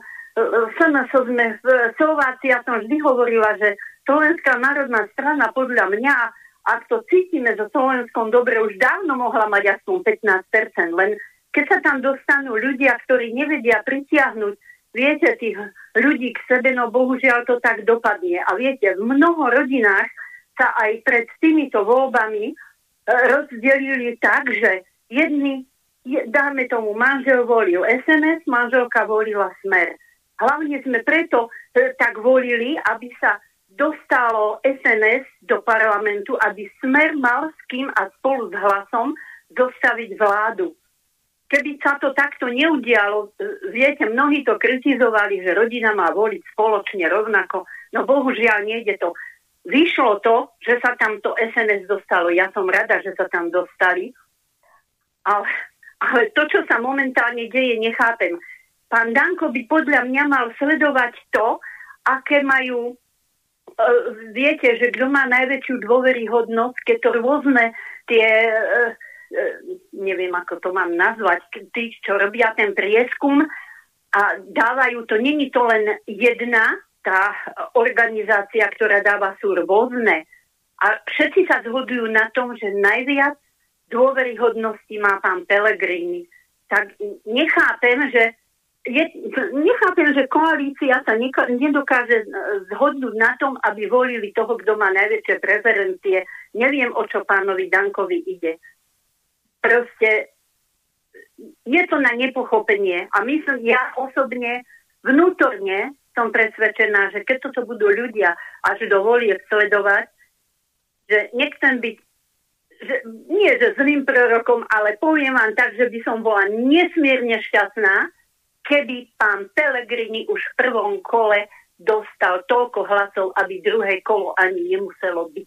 To by som mu prijala nie len jemu, ale celému Slovensku, nám všetkým, aby konečne to Slovensko povstalo z toho popola a aby sa roz, rozhýbalo a, a riešilo problémy všetkých ľudí, aj tých menšín. Ďakujem vám pánovi Gimešimu, ja som aj minule telefonovala, keď som vám povedala, že, že darmo bol ten e, jeden pán aj veľvyslancom, ale že vám nesiaha ani počlenky a myslím si, že aj dneska pri tom, ako sa vyjadrujete a čo hovoríte, som mala pravdu a ďakujem vám za to, že sa zúčastňujete takýchto debát. Takže ja len toľko. E, ďakujem vám. E, ďakujem vám veľmi pekne. Pán Dimeši nám vypadol momentálne, tak prehráme si jednu e, takú celkom e, zaujímavú ukážku a pokúsim sa nadviazať e, spojenie znovu. Takže uvidíme, že, či sa nám to podarí. No, ideme teraz na jeden taký celkom zaujímavý prieskum. No, tuto pán Denis znova robil anketu, kto by vyhral v prezidentských voľbách. Hej? Prvý je Harabín, potom ten ukrajinský najväčší ukrajinský znalec, čo si prečíta e, správy z internetu a potom to zhrnie a robia z neho ukrajinského znalca e, ako vojnového. Miroslav Kamenský, dokonca Lašáková, právnička, čo nikdy na súde nebola. Zoroslav Kolár je zaradený medzi prezidentských kandidátov. Igor Matovič, Ľudovít Odor a tak ďalej, hej. No a Korčok mal 1%, no a to bude ďalšia anketa, toto video uvidíte až postupom času, hej, chvíľu, ktorú určite Denny Kolár zmaže, lebo Korčok to vyhrá. Mal 1%, už mal 8. Som spustil nejakú akciu, za chvíľku bude mať Korčok 20, 30, 50, 60% možno. Korčok bude absolútnym víťazom ankety a uvidíte, že psychicky to nevydrží Denny Kolár a anketu zmaže. Hej, takže je 6.1.2024, 9 hodín, 2 minúty ráno a sledujeme vývoj ankety. On garantujem, že tento chudák to psychicky nevydrží. Korčok už má 14, teraz 17% a stále to rastie. Do 15-20 minút bude Korčok na prvom mieste. Začína trochu šikovnosti. Možno pár drobných, aby ste... Nebudem hovoriť si, z aké krajiny to ide a všetko, ale... Takto sa to robí. Prieskumy. Primitívne pana Tenio Kolára. Chudáka zlomný. No a práve je 9 40 minút a Korčok už má 42%. Vyhráva. Pozor, to bude prezident Slovenskej republiky. No neuveriteľné. Takže tak. Takže toto bude zaujímavé ešte. Ako som povedal, ten chudák to psychicky nevydrží.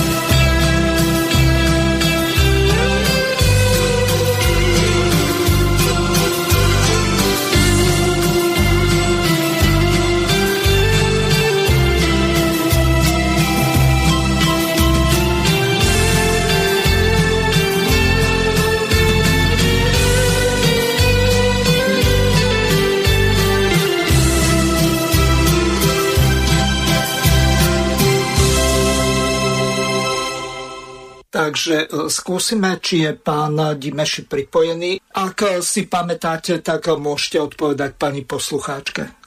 Áno, e, pani poslucháčka presne narazila na to, čo som chcel hovoriť, že je veľká škoda, že tie hlasy národniarov na Slovensku sa takto štiepia a tiež nevedia národniari e, nájsť spoločnú reč. Viete, ak napríklad pani Malíková kritizuje Andrea Danka za to, že doniesol tzv. parašutistov na svoju kandidátku, ktorí mu pomohli dostať stranu do, do parlamentu, tak toto nie je na kritiku, toto je na chválenie a práve tento efekt pomohol tomu, že SNS je v parlamente.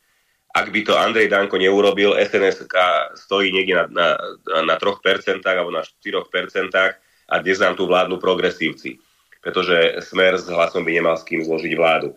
Takže ja by som skutočne e, tie ega v politike, najmä keď sa jedná o mimoriadne dôležité dejinné udalosti, a tie sa dejú aj u nás, pretože my, my dnes bojujeme o charakter štátu, či Slovenská republika ostane takou hodnotovo e, založenou krajinou, akú ju zakladali v roku 1993. E, či sa tie naše kresťanské tradície tu uchovajú či tu budeme e, po 70 e, rokoch, keď sme počúvali veľkého brata z Moskvy a počúvali jeho ideologický nátlak a jeho ideologickú výučbu, či, a, a ktorej sme odolali, tak teraz taká istá ide z Washingtonu, ale aj tej treba odolať. A odoláme jej vtedy, ak my, národniari, a nech sa prosím nikto nečuduje, keď hovorím aj ja o sebe, že som národniar, aj ja som národniar, akurát hovorím aj iným jazykom než slovenským, ak sa my nespojíme, ak my nevytvoríme hrádzu proti týmto šialenostiam, tak potom e, sme na vine my, nie voliči, ale my sme na vine tomu, že sme nedokázali ochrániť Slovenskú republiku. A keď si to uvedomia všetci to, o čom teraz ja hovorím, tak e, aj v tých nasledujúcich voľbách v roku 2027 Eh, budeme vedieť tú hrádzu proti eh, týmto šialenostiam stavať spoločne. Ale ak si budeme závidieť nos medzi, medzi očami a budeme na seba ukazovať prstom a hovoriť, že uh, toto nie je celkom v poriadku, ja by som to vedel robiť lepšie, nie, treba, treba sa postaviť do radu a robiť aj spoločne s ostatnými. A dobre sa vždy chváli samo. Toto je môj odkaz pani poslucháčke, s ktorou iná sa absolútne stotožňujem s tým, čo povedala, kým som ju počul. Určite, veď pani poslucháčka dokončila svoju otázku, až potom sa prerušilo spojenie. E, teraz e, mám tu pripravenú jednu takú ukážku, kde sa pustili KDH a ďalší e, do blahu. To je ešte tá stará kauza, teraz proti nemu je vedené trestné stíhanie, tak za úplne takú stupidnú záležitosť, že si e, do svojej kancelárie podpredsedu Národnej rady dovolil e, zavesiť obraz e, Che Guevaru a zložil pani prezidentku do skrine. Celé KDH aj NAKA sú mi srdečne ukradnutí. Milí priatelia, ďakujem vám z celého srdca za všetky vaše blahoželania. Jonáško je prekrásny, veľmi sa tešíme. Popravde, ani sa mi teraz nechce riešiť politika a považujem za ľudsky nechutné, že KDH, ktoré sa hlási ku kresťanstvu, ucítila potrebu do mňa kopať 3 hodiny po tom, čo sa nám narodilo bábo. Ale čo čakať od farizejov? Im je komplet ukradnutá hodnota rodiny. A láska k blížnemu je pre nich len trápna fráza. Majú v sebe nekonečnú zlobu a skrývajú ju za sladké rečičky. Nebudem s nimi strácať čas. Che Guevara je významný lavicový symbol a žiaden pokrytecký KDH mi nebude rozprávať, čo si mám myslieť a aké symboly mám ako ľavičiar uznávať. Už nežijeme v stredoveku ani v žiadnej farskej republike. Éra upalovania za iný názor je preč. KDH sa s tým budú musieť zmieriť. A Naka nech sa láskavo venuje sulíkovým zlodejinám v Dubaji a nie obrázku Che Guevaru. To za toto sú platení daňovými poplatníkmi, aby robili politiku? Je síce milé, že robia reklamu knižke Che, ale nie, netreba. Ďakujem. Kniha sa aj bez ich pomoci predáva výborne. Ale ak sa NAKA rozhodla, že bude kriminalizovať milióny ľudí po svete, čo nosia tričko Che Guevaru, tak sú to ešte väčší komedianti, než som si myslel. Možno by mali skúsiť zatknúť amerického boxera Mikea Tysona, ktorý má na tele Che Guevaru vytetovaného. Chcel by som vidieť našich ctených príslušníkov, ako ho idú zatýkať. Je smutné, že slovenská opozícia sa takto stavia k ľavicovým symbolom. Ak ma chcú kriminalizovať za moje lavicové a vlastenecké názory, nech sa páči. Nebude to prvýkrát. Ale ako vždy, prehrajú. Je mi to srdečne jedno. My sa musíme venovať sociálnym problémom a pomáhať ľuďom. A ja sa teraz musím venovať Jonáškovi. Utekám za ním. KDHci, zapíšte si za uši. Vaša nenávisť vás zožerie zaživa. Skúste niekedy tú vašu lásku k blížnemu. Len to skúste. Takže toľko Luboš Blaha. Zároveň pánovi Blahovi a jeho rodine chcem zagratulovať k narodeniu syna. Nech sa páči, môžete reagovať na to, čo sme teraz práve počuli. Má toto vôbec nejaký uh, zmysel, lebo mne uniká elementárna podstata. Čo sa tam vlastne uh, deje, to ako naozaj, keby tá NAKA nemala nič iné na práci, veď uh, tu ľudia sa vraždia, je hromada prepadnutí. Máme tu plno migrantov a oni naháňajú podpredsedu Národnej rady, kriminalizujú za úplnú sprostosť? Áno, takto je. Pripájam sa k, k gratuláciám Ľubošovi a jeho novému prírastku. Želám všetko najlepšie. A to, čo e, je pre mňa e, najpodstatnejšie z tejto pseudokauzy, je to, že KDH nevie zaujať. Oni súperia, KDH si súperia o pozornosť denníka N, Smečka, Aktualita, všetkých týchto červených denníkov. Robia to veľmi nešťastným spôsobom, a to tým, že chcú byť na nerozoznanie od e, ich staršieho brata progresívneho Slovenska, pretože ja nevidím žiaden rozdiel ani v retorike, ani v prístupe, ani v ničom, e, pokiaľ ide o KDH alebo progresívne Slovensko.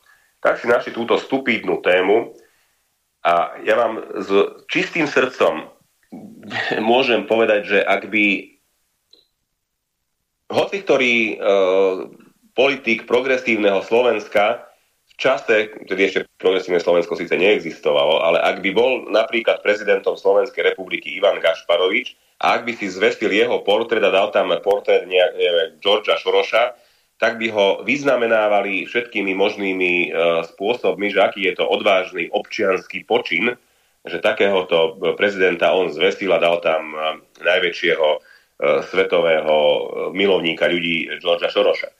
Toto je trojitý meter, ktorý oni ktorý oni uh, akceptujú a ktorý oni používajú vo vzťahu k jednotlivým politikom.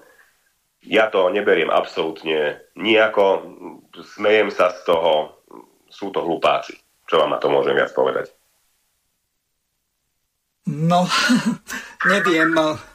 Ja ešte pripomeniem našim poslucháčom, že po, Jediná možnosť, ako sa môžete dovolať a položiť nejaké otázky pánovi Dimešimu je eh, cez Telegram, pretože momentálne ho mám na WhatsApp a tým pádom je telefónna linka blokovaná, pretože v podstate WhatsApp nemá počítačovú verziu na rozdiel od Telegramu, tak Telegram môže bežať paralelne Takže pokiaľ budete mať nejaké otázky, eh, tak môžete sa pýtať eh, pána Dimešiho. Uvažujem ešte eh, nad jednou témou, že by sme ju otvorili. Momentálne sa veľmi zásadným spôsobom mení situácia na Ukrajine. Vzniká nejaká taká domáca opozícia, A teraz si to vypočujeme. Možno, že vám padne sánka z toho, že aké postoje sú momentálne u tých čelných predstaviteľov, ktorí vytvorili opozíciu proti Zelenskému. Amka, podívejte se. Dneska je situace taková, že je to na krach, že jo? jo celé to válečné úsilí západu, včetně Izraele. Tak jedeme na to. Putin got everyone's head spinning. From west is best to hello Moscow. Jo, tak eh, dnes je to tak, že už se podstatně snížil počet lidí a států, které říkají nejlepší je západ a teď se obracejí k Moskvě. Podívejte se na to. It's the ultimate political whiplash. But... Tak je to poslední politický vývoj. Hold on. Are top officials really suggesting a tag team with Russia No a někteří politici jako navrhují vytvořit tým s Ruskem, když se ho nepodařilo porazit. Dokonce i ukrajinští politici. Tak se na ně podívejme. Against the West. As the West Aby se tedy spojili proti západu vlastně. into a legal battleground. Can you... No tak eh, Západ se to snažil eh, jo, ten konflikt na Ukrajině dotáhnout i na u půdu teda právního sporu nebo soudního sporu, že jo, vys žaloba na Putina jo, ohledně únosu ukrajinských dětí. A teď... the drama of Ukraine and Russia teaming up to give the West a legal beatdown. Alexia... Jo, tak eh, teď eh, vlastně eh, se podívejme na tu Ukrajinu versus Rusko.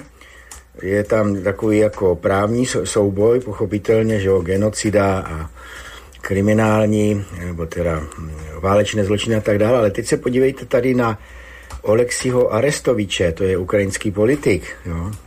Arestovič, Ukraine's top official believes that the key to geopolitical success is not through diplomatic negotiation. No ale on říká, že e, klíčem k tomu geopolitickému úspěchu není, nejsou nějaké jednání v jednací nebo kulatý stůl a jednání or strategic alliances, but s, jo, diplomatická a strategické aliance, vytváření strategických aliancí. By filing a collective lawsuit, a lawsuit against the West. Ale teď otevření soudního případu proti západu. Jo, si představte, on říká, že by se měli spojit s Ruskem, nechat toho válčení a podat společně soudní eh, případ proti západu. Countries step aside from the conventional peace talks Jo, ustoupit od konvenčních mírových rozhovorů. To which suggest that global disputes could find resolution in the court.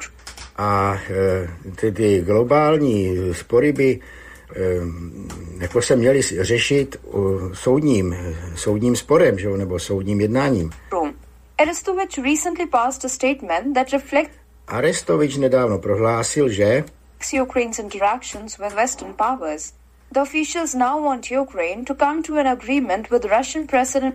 No, tak říká, že vzhledem k tomu vývoji by měli teď ukrajinští politici vstoupit v jednání s Ruskem a vytvořit vlastně společnou žalobu proti západu. Vladimir Putin. And then Kiev and Moscow should unite to sue the West. Jo, že by se měli spojit a hm, jako vytáhnout Západ na eh, scénu, teda tu, tu soudní nebo právní. Advisor to Zelensky, Alexei Arestovich, distinguished himself with a new scandalous pro-Russian statement.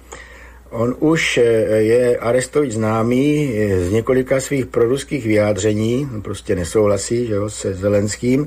He said that after peace is concluded between Ukraine a říká, že až bude uzavřen mír mezi Ukrajinou a Ruskem, Ukraine and the Russian Federation, a joint lawsuit should be filed against West. Jo, měl by se otevřít eh, společný eh, právní soudní spor proti Západu, žaloba proti Západu.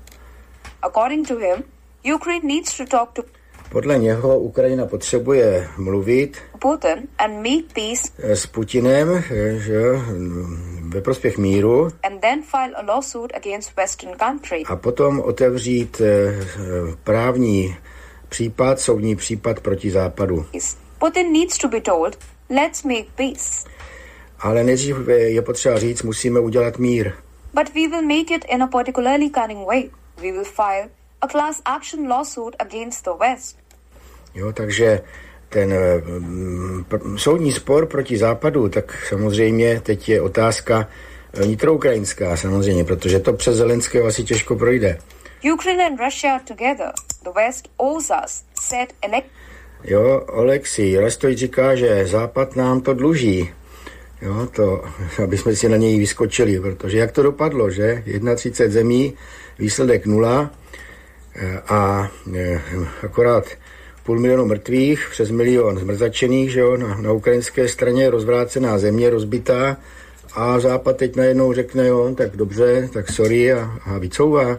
Tak to je názor Arestoviče.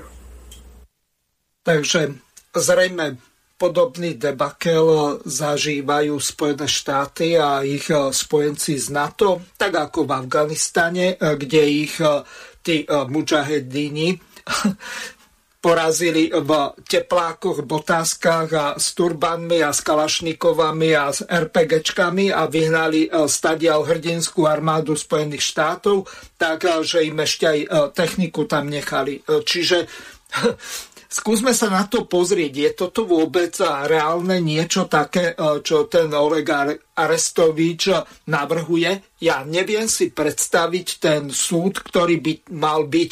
Je to nejaký súd v Hágu pre vojnové zločiny alebo kdekoľvek inde. Ehm, mne toto prípada nejaké také divné. Ehm, vieme, že aká je momentálne situácia, ale pokiaľ by aj ten súd vydal nejaký rozsudok, Američania neuznávajú súd v Hágu, pre vojnové zločiny a aká by bola vôbec vymožiteľnosť, keby aj absolútne všetky štáty s týmto súhlasili, čo sa dosiahnuť nedá a Američania sa postavia na zadné, že oni to rešpektovať nebudú, keď to už hypoteticky zoberieme. Nie, tak ja to, ja to čítam uh, úplne inak. Arestovič vie, o čom hovorí. Vie, že, že takáto kolektívna žaloba proti kolektívnemu západu neexistuje on chcel povedať jednu vec, že Ukrajina vojnu prehráva. Chcel povedať to, že Rusko sa na vojenskom poli poraziť nedá. Nedá sa poraziť ani na ekonomickom poli, to už Rusko dokazuje deň čo deň. A snaží sa, snaží sa týmto spôsobom poukázať na to, že Ukrajina de facto, de facto túto vojnu prehrala. A s ňou zároveň aj ten kolektívny šialený západ, ktorý videl obrovskú príležitosť v tom, aby e, oslavili Rusko ekonomicky, vojensky a neviem ešte ako.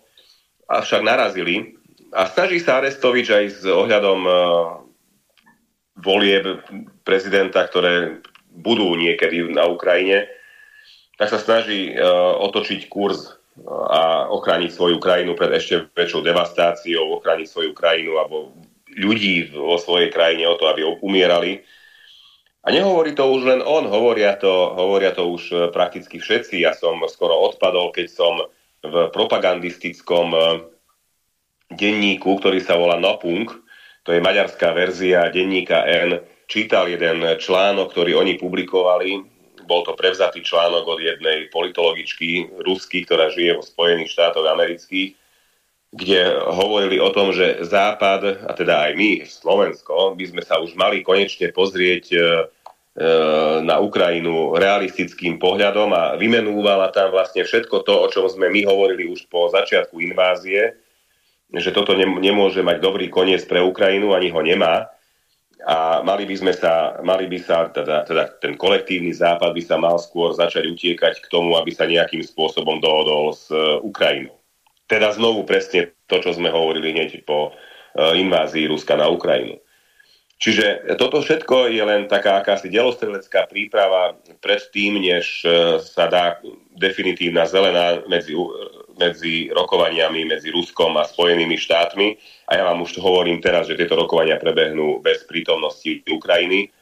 To, za akým výsledkom ja špekulovať samozrejme nechcem, ale vítal by som takéto, takéto e, jednania a dohody čím skôr ale kým bude Joe Biden v prezidentskom kresle, tak takýmto dohodám zjavne nedôjde.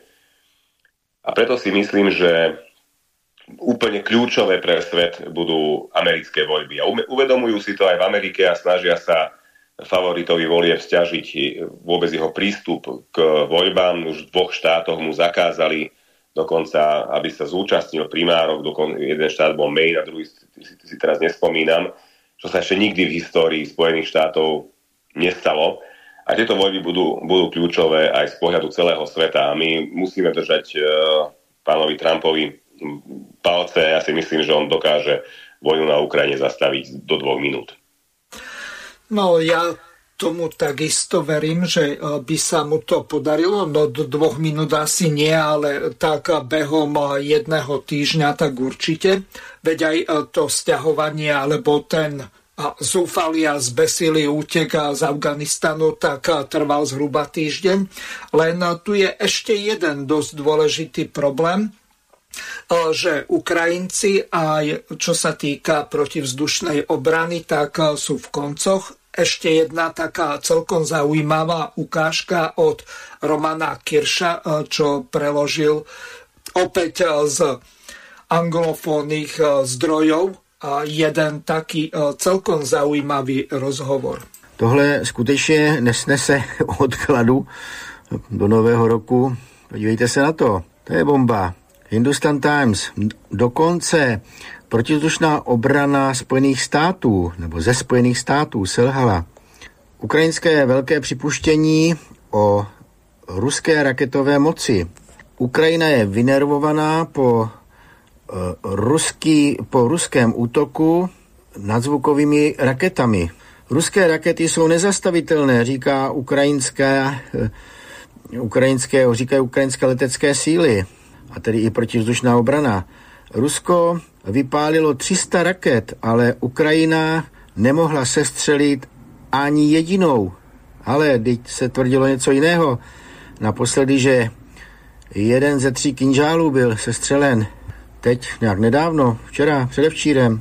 Ukrajina připustila, že její protizdušná obrana je bezmocná proti ruským raketám s plochou dráhou letu. Ukrajinské letecké síly tak přiznali, že ruské nadzvukové rakety jsou nezastavitelné. A to po tom, co Ruska vypá, Rusko vypálilo asi 300 raket s plochou dráhou letu směrem na Ukrajinu od doby začátku války. Ruské síly podle zpráv vypálily eh, rakety s plochou dráhou letu KH-22 a KH-32, nadzvukové rakety. Ehm, vzhľadom k tomu, že máme volajúcu poslucháčku, eh, tak preruším tú zvukovú ukážku. Nech sa páči, Evka má slovo. Ďakujem pekne, pozdravujem. Všetko dobré, Mirko, do nového roku tebe a svojim všetkým reláciám, tvojim hostom. Samozrejme aj pánu Dimešim a poslucháčom Slobodného vysielača. Pozdravujem. Pán Dimeši, otázka. Krásne ste to povedala, páčilo sa mi. E, my sa trošku poznáme, e, sme na východe aj tak pracovne. E, my národniari, to bol perfektný výraz, to sa mi páči, preto sa pýtam, či máte, ak, koho, a či, by, či máte predstavu, že niekoho podporíte, vy ako my národniari, ja sa tiež tak cítim, či to by bol blíži sa za rohom máme voľby prezidenta. Áno, to je také najaktuálnejšie tu doma a či určite predpokladám nie Korčoka, chcem sa pýtať na pána Harabína a prípadne na pána Pelegriniho. Či máte svojho kandidáta? A koho podporíte? Ďakujem, pozdravujem, všetko dobré. No. Dobrý večer, Tajem.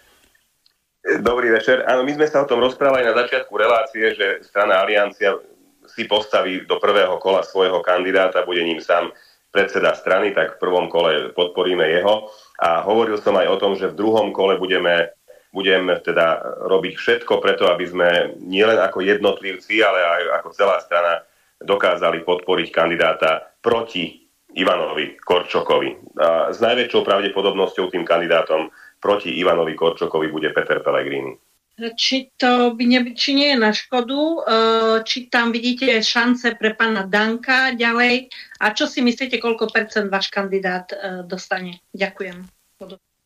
Myslím, myslím si, že okolo medzi 3,5 a 4, 4% to je zhruba nejakých 80 až 90 tisíc voličov, čo je celkom solidná masa do druhého kola pre, pre kandidáta, ktorý postúpi proti Ivanovi Korčokovi.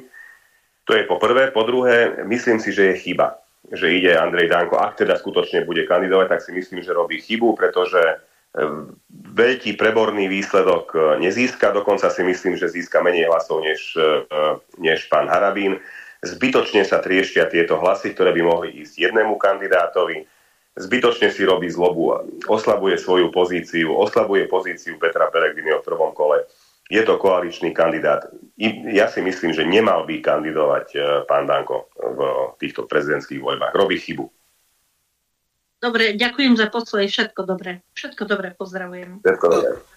Držte Ďakujeme. Sa, Takže e, my budeme e, pokračovať ďalej. Ukrajina také konstatovala, že americký systém protizdušné obrany Patriot je neefektivní proti ruským raketám.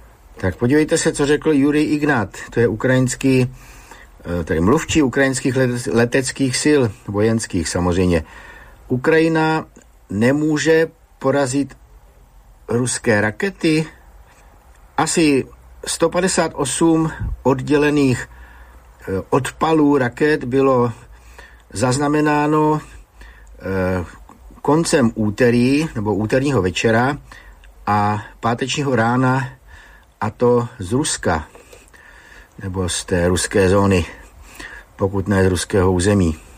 Nikdy jsme nevěděli, neviděli tak mnoho cílů na našich monitorech simultánně, čili v jednom eh, čase, v jednom okamžiku. Jedna z největších výzev pro ukrajinskou protizdušnou obranu, její systémy, jsou ruské rakety KH-22 a jejich modernizovaná varianta KH-32, říká Juri Ignat. Kijevské síly byly, nebyly schopné sestřelit jednu jedinou raketu KH-22 nebo KH-32, tu nadzvukou raketu s plochou dráhou letu, a to z celkového počtu 300 údajných údajně odpálených raket dosud ze strany Ruska. Ruské Takže tuto ukončíme. Čiže z tohoto, čo bolo povedané, je naprosto jasné, že možno v Európe Američania a tieto doteraz mainstreamové médiá tak vyhrávajú túto informačnú alebo demagogicko neviem, vymývacú e, vojnu, ak to vôbec môžem nazvať túto hybridnú vojnu takýmto spôsobom, že e, dokážu celkom účinne klamať ohľadom toho, že aká je momentálne e, situácia. Tu nakoniec vidíme z anglofónnych zdrojov, že situácia je taká, že to, čo vyhlasuje povedzme americké nejaké to či už eh, ministerstvo zahraničných vecí alebo obrany o tom, že ako sa úžasne Ukrajincom darí s ich eh, špičkovou technikou, tak to ani náhodou nie je pravda. Váš komentár k tomuto. Vidíme, že eh, vojna sa ku, blíži ku koncu.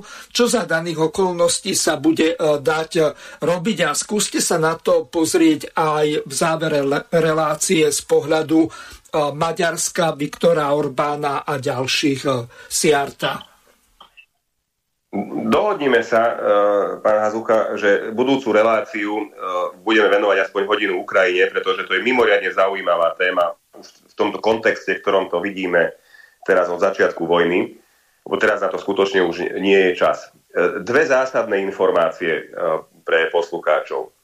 Európska únia, teda NATO, členské krajiny NATO, a Spojené štáty vyhlásili, že idú vyrábať tisíc, neviem koľko kusov e, rak, e, rakiet do, do e, patriotov. Pozor, nie pre Ukrajinu, pre samých seba, teda pre členské, pre členské štáty NATO, ktoré majú patrioty. Toto je veľmi významný, významná informácia, ktorá zanikla v éteri, pretože doteraz uh, Himarsi a Patrioty boli tie dve zázračné zbranie, ktoré dovoľovali jednak útočiť Ukrajincom a zostreľovať všetky ruské rakety, ktoré boli doteraz vypálené, teda podľa, aspoň podľa ukrajinskej propagandy. Ale teraz e, členské štáty na to povedali, že už nebudeme vyrábať pre Ukrajinu, budeme vyrábať pre seba. A toto je zásadný, zásadná informácia, lebo ja si myslím, že toto znamená, že zlomili sme palicu nad Ukrajinou. To je poprvé. Po druhé, dostali Ukrajinci tanky Abrams. S obrovskou slávou, s plnou pompou im ich odovzdali a tie tanky sa doteraz nezapojili do boja, pretože Američania sa boja toho, že ich Rusi zničia tak ako všetko, všetku ostatnú techniku na to, ktorú im teda, teda Ukrajincom doteraz dodali.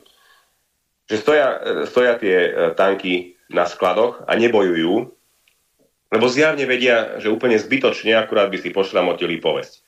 Toto sú dve významné, významné informácie, ktoré doplňajú tú skladačku o tom, že Západ dáva pomaličky ruky preč.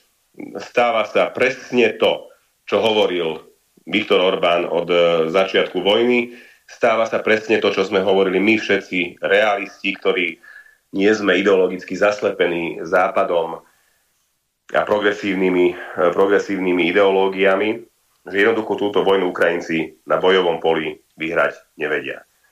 A zároveň to dokazuje aj to, že sme mali pravdu aj vtedy, keď sme hovorili, že tie hlúpe sankcie, ktoré sa zavádzali vraj za účelom tým, že Rusi nebudú vedieť bojovať, že nebudú už mať s čím strieľať. Veď si spomente, ako pred rokom a pol naše vojenské spravodajstvo, inak by ho trebalo celé vedenie odvolať, ktoré hovorilo o tom, že Rusi už majú na skladoch len zo pár kusov týchto rakiet a oni vystrelia za 3 dní 300. Tak... Juraj, bohužiaľ viacej času nemáme, tak nechávam chvíľočku ešte na rozlúčenie sa s poslucháčmi a už fakt musíme končiť. Bol som veľmi rád, že som znovu mohol byť e, s vami. Ospravedlňujeme sa za tie e, technické problémy, ktoré sme my dokázať, e, nedokázali sme my ovplyvniť. A zároveň sa teším na ďalšie stretnutie s vami, kde verím, že budeme vedieť môcť rozobrať tie veci, ktoré najviac budú trápiť vás, nás a ktoré prispejú k tomu, že budeme žiť v lepšej krajine. Teším sa na vás. Všetko dobré vám prajem a dobrú voľbu do a to ešte nebude, pardon, prezidentské voľby ešte nebudú dovtedy. Dobre, e, ďakujem veľmi pekne Jurajovi Dimešimu a prajem vám príjemné počúvanie ďalších relácií Slobodného vysielača. Do počutia. Táto relácia vznikla za podpory dobrovoľných príspevkov našich poslucháčov. Ty, ty sa k ním môžeš pridať. Viac informácií nájdeš na www.slobodnyvysielac.sk Ďakujeme.